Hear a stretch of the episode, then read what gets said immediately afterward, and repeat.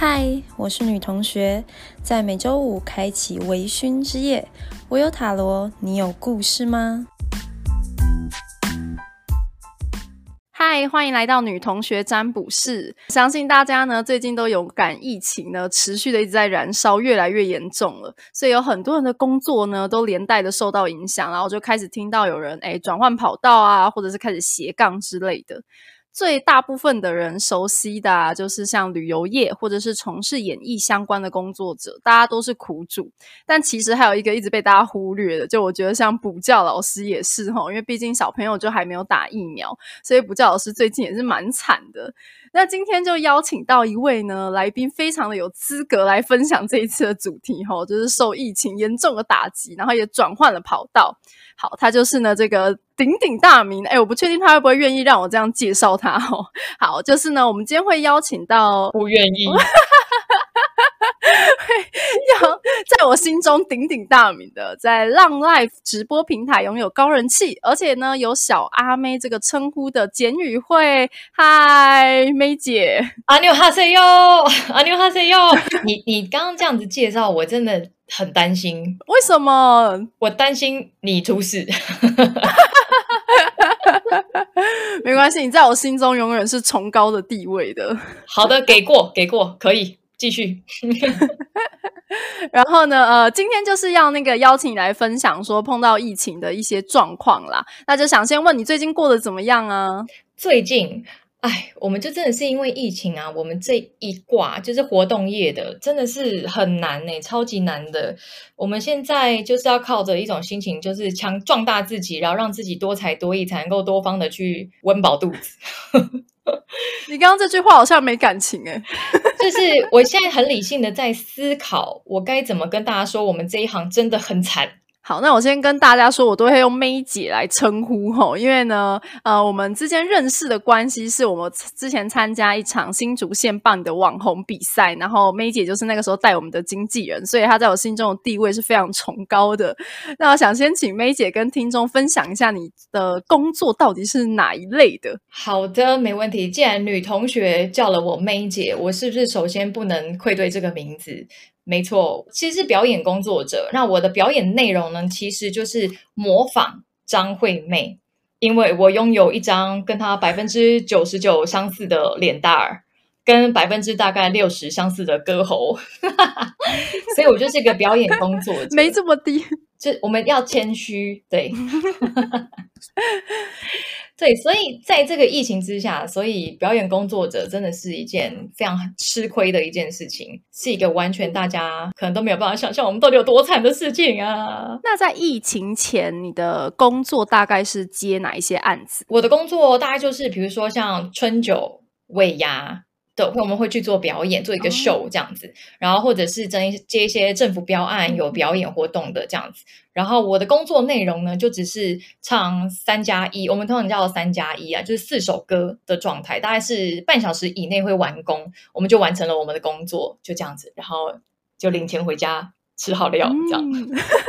听起来就是有点像职业歌手啦，然后接一些尾牙的表演。对对，大概就是这样，是否一个 show 这样子，然后他们可能就会有一些呃，一个活动上面会有一些主题，主题类就是可能跟我们模仿秀比较类似，就会邀请我们去演出这样子。那这次疫情应该是受到很严重的影响啊，因为知道很多公司一些尾牙什么都停办了。对，我觉得公司尾牙停办，这是。一这是一一条路，然后再来是因为我们，嗯，刚好我们向到的艺人是比较国际化的，international，you know，所以我们会很多那种国外的活动，比如说有华人的地方，其实都认识张惠妹，所以新加坡、马来西亚、香港、内地。越南的华人这些的地方，我们其实都有会去做一些表演，但现在因为疫情的关系，我们完全出不去了。哎，我其实不知道，哎，我以为就是只有台湾呢，原来有接到国外去哦。我曾经跑过十二场的美加巡回。然后东南亚巡回也跑过十场，阿妹太伟大了，因为她真的就是国际化，只要有华人的地方，没有人不认识她。那真的好庆幸长到像她这张脸哦，真的，我也好庆幸我可能会一点点的歌唱，不然我也不知道像这张脸之后我该怎么办。跟着国际化了，对。所以我必须感谢张惠妹，她是我的再生父母。好，那这个 May 姐呢，其实就是受疫情影响以后啊，她就开始转战直播。那想请 May 姐分享一下，你最近在直播浪 Life 上有没有什么活动可以让我们参与的？呃，因为直播平台很多个，那我现在目前待的直播平台叫做浪。浪 life 这样，然后我们浪 life 其实会常办一些活动，除了主直播之外，他会常办一些比赛，让我们主播可以去参与，让浪客可以去啊观看我们的人那些受众，我们称为浪客。哦，这样，那我刚好在呃浪 life 在五月五号到五月十五号之间这十天的期间，有办了一个周杰伦的金曲 cover 的比赛。那我这个比赛我有参加，对，那他五月五号开始可以开始投票。对，就是要麻烦大家帮我投投票，让我们会有奖金的部分，这样子。对，这样我就要宣传我的账号 ID 哦，你们可以下载浪 Life App，然后就可以搜寻我的 ID 五一八五零八五五一八五零八五，然后每天都可以帮我投票，这样子。好适合放在那个如果有字幕放在下面，然后 还要念成那个台语，对，八空空的，我一把我零。我我零八哦，你还真的会念，小小小会念，但是可能会台语人听到会啼笑吧，会晕倒。好，所以大家那个时候呢，就记得去帮 May 姐投票，所以是那个时候才会知道你唱哪一首歌嘛。现在还不能先讲。对，现在我连唱什么歌，还有拍摄的方式会怎么去做，我都不能透露。哦，原来原来，对，因为隔墙有耳。哦。了解，那就期待你到时候分享。哎，所以有可能重复，是不是？会啊，会有可能重复。歌手会唱的歌不多，可能就会找他比较耳熟能详。我觉得一定会撞歌，撞歌之后比的就是创意了，因为毕竟这是影片，不是只有声档，不是只有音档这样。所以你必须要发挥你自己的一些创意去设计你要呈现的东西，这样哦，就比内容了。如果真的撞歌的话，没错哦，原来也是的，也是很刺激的一个过程哎。就主播生死战啊，很逼人，你不知道直播这难玩呐。但是如果大家有听过 May 姐的歌声的话，我觉得大家一定是立刻下载，然后去搜寻你的那个数字，然后赶快投票给你。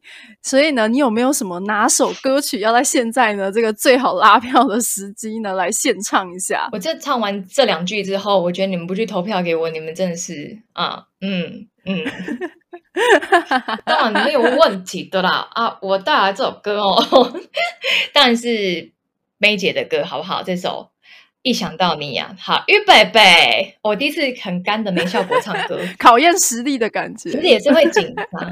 对，来来来来。啦啦啦啦啦啦，许下你的心愿，丢一枚钱币的月儿圆。啦啦啦啦啦啦，许下你的心愿，丢一枚钱币的月儿圆。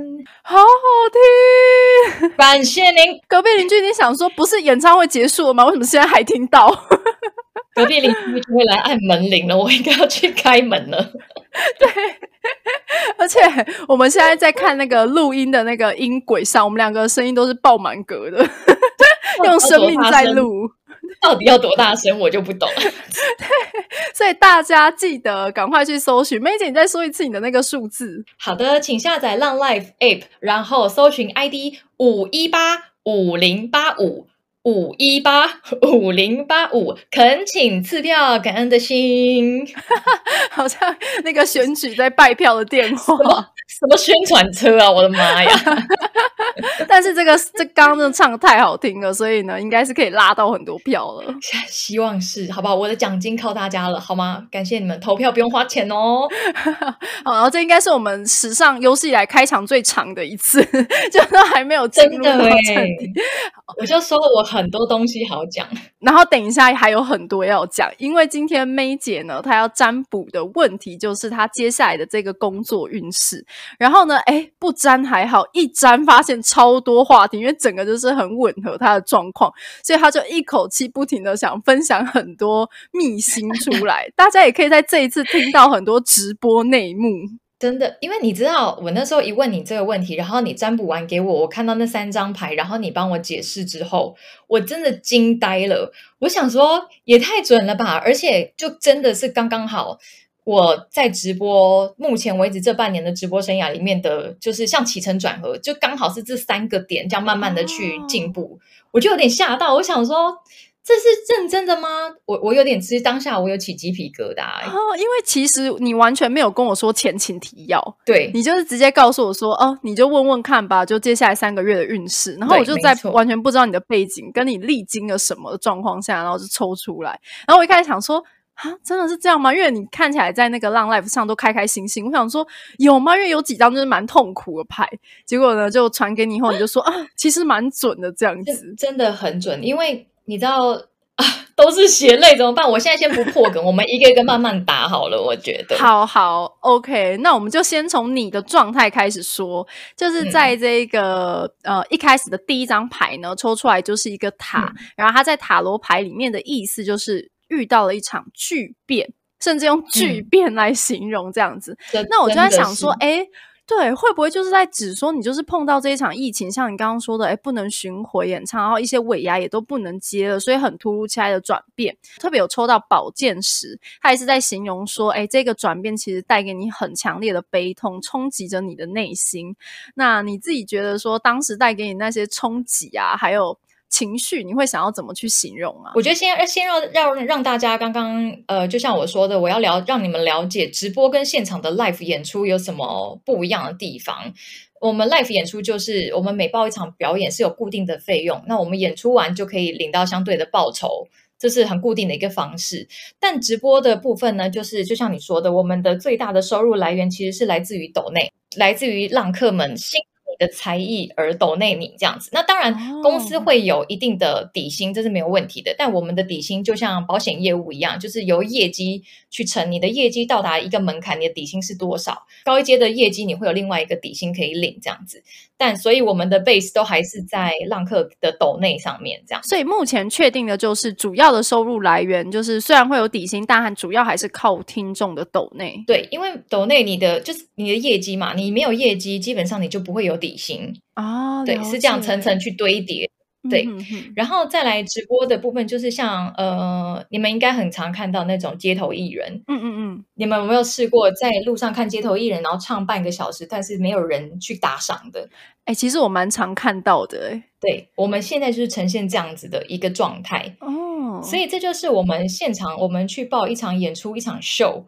的这个商业模式跟直播的这种商业模式是完全不一样的，因为我们很有可能直播一两个小时，但是不会有人抖内你，然后你会觉得很伤心，我会觉得很伤心，是不是？你是不是觉得很夸张？尤其是如果我今天又特别状态好，然后唱的很开心，又准备一些什么气话什么的，结果完全没有同等的回报，然后我就觉得啊，那我明天还要这么努力吗？没错，没错，这就是我们表演者到。转转战成主播之后，最常遇到的一个心态上的转变，嗯，你会怀疑自己现在在做的事情是对的吗？因为你的付出跟收获得不到正比，哪怕是正比，只要有人肯多留下来看你一眼，那都是不一定的事情。但你又不能去挑客人，而且会忍不住用今天斗内的金钱来衡量自己的能力耶。如果是我的话。对，没错，这就是每一个表演者转战主播之后的第一个心态。你会觉得我是哪里表演的不够好，我是哪里做的不够好，让大家没有办法看上我。你开始会很深刻的反省自己所有的一切。我刚开始直播的时候，每一场我其实我都有规定是一个主题，嗯，比如说我这一场就是要来介绍呃八零年代到九零年代的偶像剧的主题曲或插曲，我会去安排这样的一个节目去呈现。但是我发现坐下来之后，没有一个人认真听你在干嘛。他们就是想看你表演而已嘛。对，然后或者是他们一进来还是说啊，主播长得好像张惠妹哦，那可不可以唱张惠妹的什么歌？他们没有在管我今天的主题是什么，他们只想一心的控制我。因为我自己也有就是。小小的玩过那个 wave 这个声波的直播，然后我觉得我能理解你说的，就是你可能做了这个企划，然后很期待今天要带来什么内容的介绍，他们就是没有没有要管你的，对，无无管无感啊，他们就觉得，因为我我不知道，因为我本身不是浪客，我我不知道他们上来看直播的心情跟目的是什么。对我，我那个时候菜鸟，我真的抓不到，我不知道该怎么办，所以变得我很万念俱灰。因为我觉得我每一天工作，我刚开始直播的时候，觉得菜鸟需要一些呃呃呃，我要一些曝光，所以我会多播很多时间。我那时候一天播两场，基本上是六个小时。哇，你知道？光唱歌讲话，而且我们做主播啊，不是只有唱歌讲话而已，就是必须有一些人要进来，你可能要跟他打招呼，你要看着留言跟他回话，嗯嗯嗯，然后你还要有背景音乐，讲话的时候要有背景音乐，然后唱歌的时候背景音乐关掉，然后你要放卡拉，你要唱歌，就变成我还要自己兼 DJ 跟主持，嗯，就是刚开始会分身乏术，就觉得天哪，我好忙哦，然后。他们说什么我就要做什么，但我却没有得到相对的报酬的时候，你真的很想哭。你会开玩笑说：“哎，可能某某某，你今天我为你唱了几首歌嘞，那你有没有抖那我一下？”你会直接这样说吗？对，这就是我们表演者比较拉不下的一个心态了。基本上，对，因为我们当初我们原本的工作就是在台上。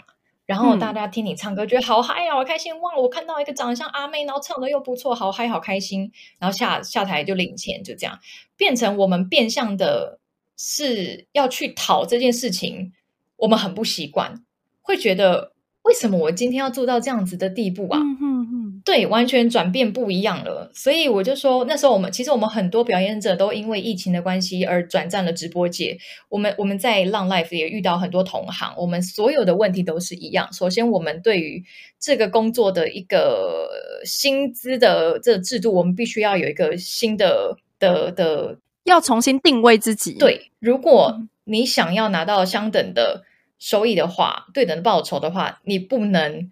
不好意思，嗯，真的，对你绝对不能不好意思，该是你的就是你的，要把抖内视为一个很自然的事情，而不是说，哎，自己好像是很卑微的角色。对，呃，我觉得我付出的时间成本跟报酬完全不合不成比例的时候，我在怀疑，就说我有付出，我有唱歌，为什么你们就是没有办法抖内我？你开始会怀疑自己，然后负面情绪就是你会质疑自己的能力，你是连睡觉做梦。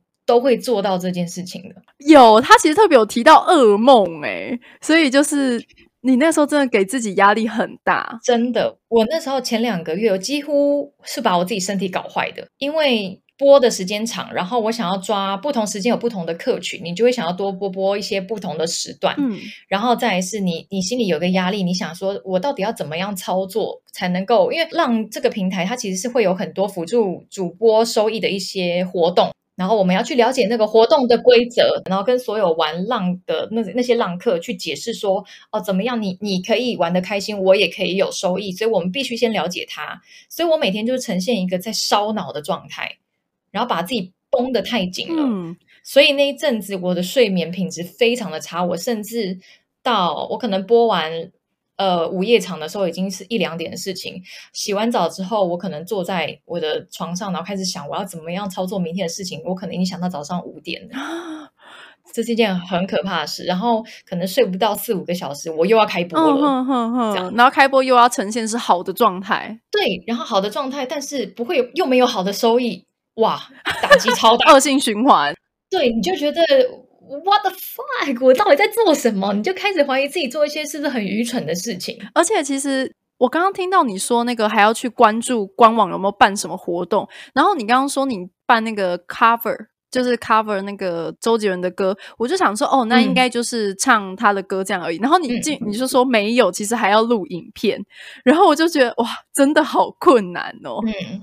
呃，而且我要告诉你，更困难的事情是你永远抓不到浪客的喜好是什么。对你不会因为在你不会因为在这个平台号称是才艺平台，那你不会因为在这个才艺平台，因为你长得像阿妹，或是你唱的非常好。而你的收益就会变好，这是不是对等的事情哦？这不是成正比的。哎，其实我不知道它是号称才艺的平台，哎，嗯，很多目前现在市面上很多直播平台，但是我待的现在这个平台是最号称最大的才艺平台，才艺平台，对，所以我当初会选择它，就是因为这样，就觉得，哎，那我我可以是，我可以靠歌唱，然后可以靠着我这张脸有点噱头，可能在里面可能会成长的比较快，这样。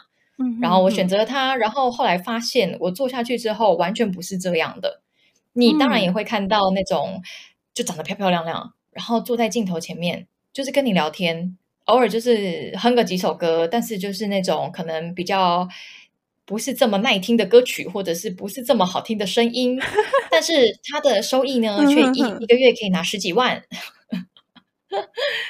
很多应该很多，因为我之前为了你就是有有去下载这个平台，然后我就好奇啊，就划一下其他的，然后我想说这个滤镜开太重了吧，就是已经重到我已经快感觉不出来他本来的样子，哎，但是他粉丝超多的，我完全不敢攻击他。是的，这就是一个虚拟的世界。所以你们那时候看我，有没有觉得我是一股清流？我那时候快笑死了，我想说，梅姐真的死不开滤镜，我告诉你，我因为我我们在直播的时候会看画面，会看到自己的脸，你自己脸就不是长那个样子，你到底如何讲得下去？我这我完全没有办法接受，哎，我不知道该怎么样面对画面中的自己。有一些特效，就是可能它会有一些呃呃什么皇冠那种特效，我们刚开始菜鸟没有用，是因为我们没有资格用，因为那是有阶级之分的，竟然有分，对。是，就是一个被霸凌的新主播。哎，他，我觉得他阶级分，那让主播会更容易用钱评断自己的付出，因为他还搞阶级。因为他，他毕竟就是一个商业模式嘛，商业行为，所以他是用钱去衡量是没错的啦。对，因为然后你就会变成说，你会很 care 说，哦，我现在主播等级升到了第几级，我就可以开启哪一个特效。对对，然后再来是有一些是浪客帮你打活动，你这个活动的收益到达一个标准之后，他就会赠送你这个特效，比如说手势或者是脸部表情之类的，所以你才会看到很多主播为什么要用那些手势跟脸部表情，有一些你一定要用哦，用给送他的人看吗？没错，你一定要用，因为他会觉得说我这么辛苦帮你打这个活动，让你拥有那个手势，但是你却不屑一顾，他会生气，所以你必须用。对，这都是我慢慢慢慢在里面待久了之后得到的一些结论，就原来是这样啊！听起来就是顾客的力量更大了。对，因为他是我们再生父母啊。那你大概从事多久的时间啦？我刚刚忘记问这个问题。我去年八月一号开始直播的。然后，可是我因为前两个月，因为我身体有免疫系统的问题，所以我休息了两个月。我在农历年正要过农历年的时候，我就开始休息，就停播了两个月。我是后来到三月底之后才又回归的，这样。所以严格算起来，大概半年，真正有在播是六个月的时间。哦，那你休息的时间有很多听众去追你吗？就想说，哎，去哪里了？这样子。还是会有一些固定的粉丝会问，就说那你什么时候开播啊？怎么样？但是流失的人也很多。哦，真的，因为我想说，这个淘汰的速度这么快，更新的速度很快很快，因为每一天都在进新主播。嗯哼哼。然后再来是呃，有一些呃浪客会觉得说啊，你都没有心情要播，或者是你根本就没有播，我干嘛浪费时间在你这边？他就不见了。嗯哼哼。所以直播主播很多怕很多都很怕休息，因为休息你必须要从头来过。嗯。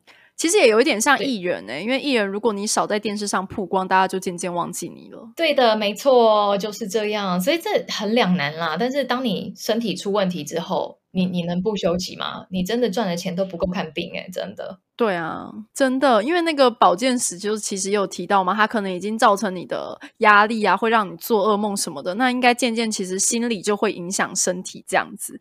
不过好家在的是呢，因为它是第十张牌，也就是代表着这个黑暗快结束了，即将迎来黎明，嗯就说明其实你有努力的熬过这一阵子，然后你也即将要脱茧而出，然后脱胎换骨，在每一次的这个转变中，你都有学到意义，得到一些启发。所以刚刚聊了这么。多就是过程的痛苦，也很想要听听看，就是说，那梅姐，你有在这过程中做什么挑战跟转变？我觉得我做的挑战就是我跟我自己妥协了。就像我刚刚前面说的，当主播的最大的特质，一定要有的是主播自己的心要强大，你要壮大自己的心，你才可以不被外界影响。这真的是我，我觉得做直播这件事，不要说我去挑战平台，反而是我对我自己的一个挑战，因为我要把我的心态从全部粉碎打掉之后，重新建立起另外一个身份去面对我现在在做的直播这个工作。嗯哼哼，对我觉得也是让我自己认识了我自己，就是另外一个我。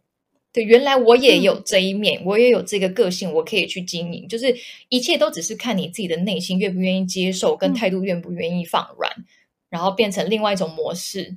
对，这是我觉得我对我自己的挑战跟最大的转变，所以就觉得应该是做自己好自在这句话，我觉得非常适合我。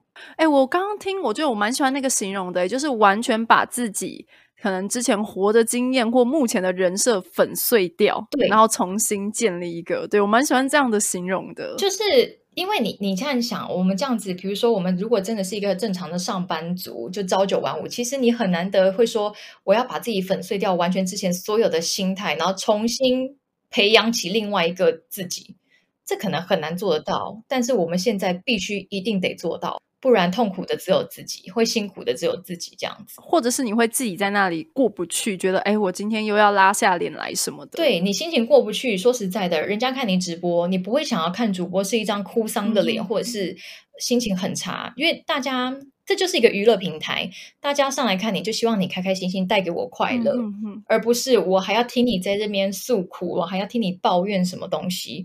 不会有人在你这边久待，对，你要传达的是快乐，散播给大家，所以你自己的心态自己要转变。当你不快乐的时候，我说实在的，你皮笑肉不笑，他们也感觉得出来，那你自己也不开心。说实在的，你就不会做好这个工作啊。了解。那我好奇一个部分，就是因为刚刚有特别提到转念，那我想问说，因为大部分的人对于直播这件事情，就长辈啊，他们，呃，其实他们可能会觉得说，嗯，它不是一个比较。稳定或正当的工作，所以其实，在下一张牌的这个困难，我就刚好抽到教宗。那这张通常就是指一个很传统、很保守，所以好像有提到说，哎，其实你内心也有那一块。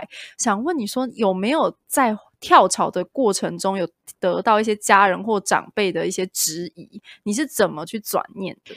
家人跟长辈质疑倒是没有，反而是我自己的观念可能太保守，导致我妈妈还会劝我说。我觉得你可能要再穿的漂亮一点，或者是再露一点，可能会比较留得住客人之类的。哦，所以妈妈反而更开明。对，因为我就说了，我会选择这个平台，是因为我觉得它是一个才艺平台。那我觉得我只要有才艺，我觉得是不是就可以了？你有想守住的原则？对，我觉得。既然你是喜欢我的话，我只要唱歌好听，你就喜欢我，那你就会待下去。我不需要太做一些呃不属于我自己风格的打扮，或者是我自己觉得不能接受的事情。对我，我我卡在这一点卡蛮久的。然后反而是我妈妈跟我这样子说，后来我发现也看了很多主播这样子播。其实说实在的，虽然我有才艺，可能大家觉得听我唱歌好听，但是他们如果相对起来画面是漂亮的，是他们觉得赏心悦目，但。不会太夸张的，不会有黄标出现的，是不是会更好？对，所以这个部分我也有转念。对，哦，我们强调的是才艺平台，所以我们很多有些主播可能会露个香肩，那我们这都没有问题的。然后可能露个事业线，我们事业线露出的长度是有限制的哦。啊，真的，是不能超过三公分的，有这个规定。有的超过三公分的话，你你只要开播，然后呃，我们的主播的画面上面就会被飘屏，它就飘一行字，就写说。哎，主播，你的衣服可能太露喽，然后请你下去整理一下。如果呃这警告的话，会警告三次，三次警告不听，我们会直接帮你关播。哦，这么严格？对，会把你的系统直接 shut down，完全把你的 app 直接关掉，不让你直播。然后如果屡劝不听，你会被停播。这个规定蛮保护你们的，就是开播前要赶快拿尺量一下。我觉得这样蛮保护你们的，但是重点来喽，好，这个是我们表面上的名言，就是规定是这样子。但是如果你今天是一个收入月入百万的主播，但是你是靠那超过三点五公分的事业线，而但是你你一个月帮浪 life 可能赚了百万，你觉得他会管你吗？当然不会啊，就不会管了。That's right, bingo。因为我就想说，我还是看到很多网络上截图流传的，他们那样，你跟我说三公分，我才不信哎。对，这个有时候呢，就就是啊，毕竟我们是一个商业平台，我们也是要赚钱的，所以对。我一开始抽到这张牌的时候，我没有想过你的保守是指这一方面的，我原本以为的是对这个职业的刻板印象。就可能大家就会觉得，哎，这个职业比起原本的那个职业歌手，听起来有一点感觉上好像落一阶的感觉。就原来你指的保守是这一方面。呃，我还好的原因是因为我觉得对我来说，我都是在用我的才艺，就是歌唱这个部分来赚取我的。的的薪资，我觉得这对我来说是没有差别的。就像，就是我就我是一个爱唱歌的人，所以在哪里唱歌对我来讲其实并不是问题。嗯哼哼，反而是我要开口跟人家要打赏这件事情，我会怀疑自己。嗯，对，了解。就是我就觉得，我就只是唱歌，我就是爱唱歌。那当然，很多主播的经营方式不一样。接下来可能就是一些比较直播的内幕。我们后来有去慢慢了解，就是比如说你会看到很多女生漂漂亮亮开着直播，然后跟你聊天，也不唱歌，但她收益特别好的那种。嗯哼哼，你就会觉得为什么会这样？我们有去深入的了解过了一下，就是可能会有一些浪客打赏，你会有一些目的哦。那这些目的呢，就看主播愿不愿意接受。比如说，我有听过，就是浪客可能打赏你多少钱。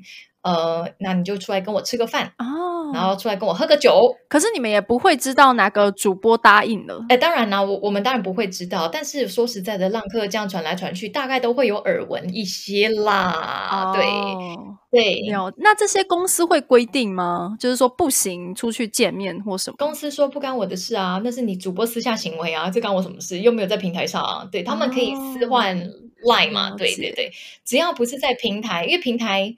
有规定，就是其他就是我们只负责直播上面的事情，对。那你私底下的这些经济私人活动，其实经济不会管你啊，那就看你怎么去经营。后来慢慢了解之后，也发现哦，这就是每个主播经营的方式不一样，所以其实我也不用想太多。因为如果要我做到这个样子而才会那样的收益的话，我根本做不来啊，因为这不是我能接受的事情。所以我才转念放宽心。我以为你要说转念就是 OK，我要去。是先不要啦，我的个性是比较不太不太能够接受啦。那偷偷问，真的有收？你有收过邀请吗？有，我有接过饭局的邀请。那要怎么拒绝？没有，你就是不理他哦，直接不理哦，就只能不理他。他不会去攻击你吗？有会还是会有攻击的，但是说实在的，我刚开始就是因为有遇到那个那个，我们都统称叫黑粉啊，哈哈哈！哈，黑粉对。然后我我曾经遇过一个黑粉，就是那个不是邀我去饭局的，他只是在我们的，就是我们会有一个门槛，比如说你当天刷了多少钱，多多少呃金额给我，我们会有一个私赖的群，就是等于说 VIP 的概念啊，VIP 的话就可以拥有我的 line，但是我的 line。可以加入群组，对对对对，但是我 line 是社社群，并不是我私人的，就是大家都会在那里面，但是互相加不到好友的那种。嗯嗯嗯。然后这个这个黑粉呢，就是跟我一言不合就拉倒的那种，然后他就开始在里面谩骂，然后我就说，呃，如果你觉得我跟你这样子没有办法沟通的话，那我我觉得你这样子看我。直播你也不会开心。那如果你要离开，你要退出社群的话，我都没有关系。我说很谢谢你长久以来的支持，但是如果让你不开心的话，呃，你离开我不会说什么这样子。嗯，然后他就会，他那时候就在社群里面跟我说一句话，他说我离开的话，你会退我钱吗？啊，那要回什么？他就这样说。究竟 May 姐遇到黑粉的攻击，她会如何应对呢？下周同一时间记得收听我们的 Podcast 哦。